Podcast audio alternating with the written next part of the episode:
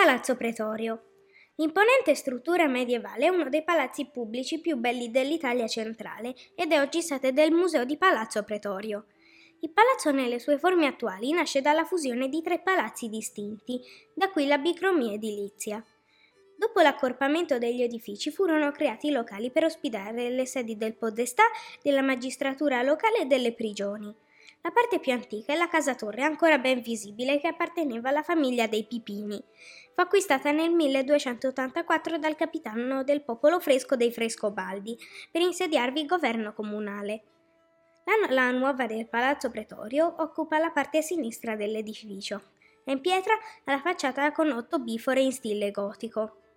La nicchia ospitava la statua di marmo di re Do- Roberto d'Angiò, distrutta nel 1799.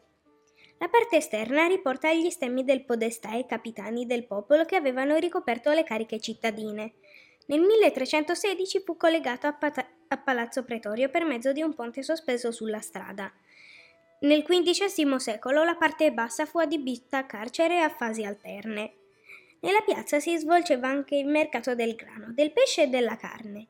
Nonostante alcuni restauri ai primi del Cinquecento, nei quali fu realizzata anche la scala esterna, nel 1532 crollò il torrione nell'angolo nord-occidentale e parte della facciata settentrionale, compresi il ponte sospeso che fungeva da collegamento con il palazzo del comune. Nella parte più alta della facciata si trova un, un grande orologio.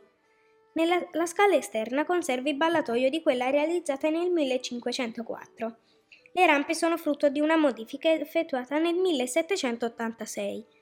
Nella piazza simbolo del potere politico cittadino è presente lo stemma della famiglia dei Medici appeso al palazzo comunale. Esso è sorretto da due figure femminili che rappresentano la giustizia e la fortezza con il tonson d'oro, insegna cavalleresca della casata di Leonora da Toledo, moglie di Cosimo I dei Medici.